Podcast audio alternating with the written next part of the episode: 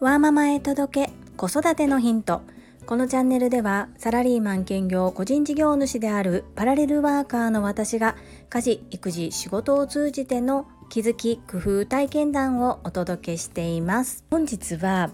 国語が大嫌いそして文字を書くこと読書も大嫌いだった長男が本に興味を持ち始めたことについてお話をさせていただきます。最後までお付き合いよろしくお願いいたします。結論から申し上げますと環境です。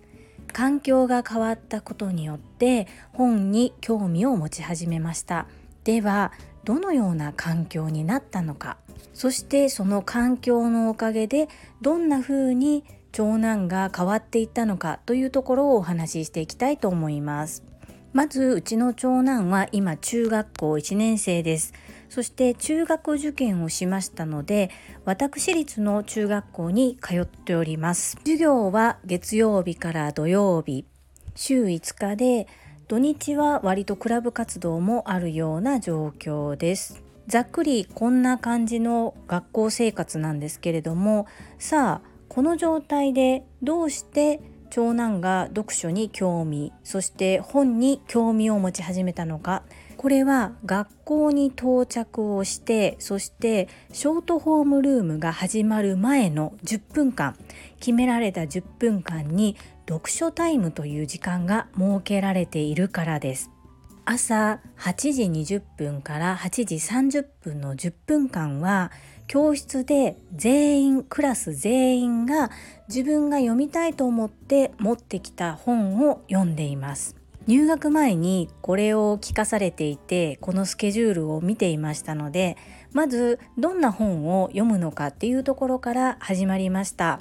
そして自分がどんな分野に興味があるのかというところもまだいまいちわからない状況で本屋さんに行って本を選ぶところから始まったんですが選び出すと長男は自分が興味を持ってこれを読んでみたいなと思うジャンルに気づき始めます。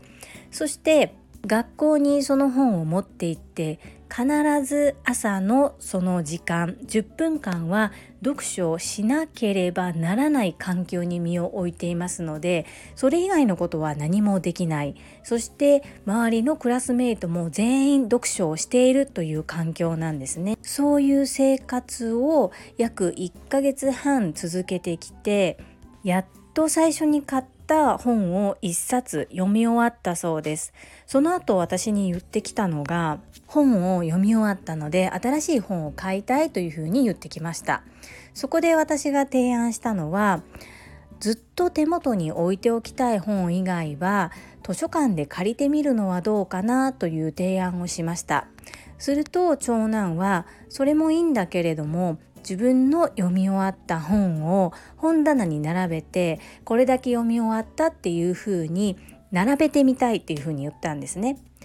そっか分かったじゃあいいよ買っといでっていうことで本を選びに今度は一人で行ったんですね。そこで驚いたことが2つありまして1つ目は本を5冊買ってきたということそして2つ目は自分のお金で買ってきたということです。その1つ目のどうして5冊も買ったのっていう問いに対して息子が答えたのは僕は映画が好き。でも映画の内容と実際に本で売られてる内容で違いがあるっていうことを最近知ったと。なのでその違いを知るためにその好きな映画の本を読んでみたいと思ってその読みたい本が5冊あったからっていう回答が返ってきましたそして2つ目の自分のお金で買ったという部分なんですが私は学問に必要なものそして自分が読みたい本など学習に使うものは出すからあの必要な時は言ってねっていうふうに伝えてたんですね。ところが今回伝えていたにもかかわらず自分の貯めていた大事に大事に貯めていたお年玉から買ったそうなんです。そこで私は、まあ、それはいいんだけどどうしてそのお金を使って買おうと思ったのって聞いてみたら自分の読みたい本だから自分で買ったというふうに言ってました成長したなぁと思いますそしてこうやって大切な大切な自分のお金で買った本ですのできっと大切に読んで大切に置いておくんだろうなというふうに思います。お金の使い方もそうですが学校が学校の環境が息子の考え方もそして本に対する興味の持ち方も変えてくれたんだなと思いやはり環境っていうのは大切だなというふうに改めて思いますよく自分が変わりたければ環境を変えなさいっていう言葉を聞きますがまさにその疑似体験を息子が私にさせてくれたそんな風に思えた出来事でした。実は長男がそんな風にお金を使えるようになったのには小学校低学年の時の苦い経験が影響しているのです。それを私も感じているし本人も一番よくそれを分かっているんですね。とっても本人にとっては痛い失敗だったんですけれどもこの失敗があったからこそ今割と上手なお金の使い方ができていると私は思っています。先日も自分のお金で野球のグローブを買いました。そのグローブもクラブ活動をしていく上では必要なものなので買ってあげるよっていうふうに言ってたんですけれども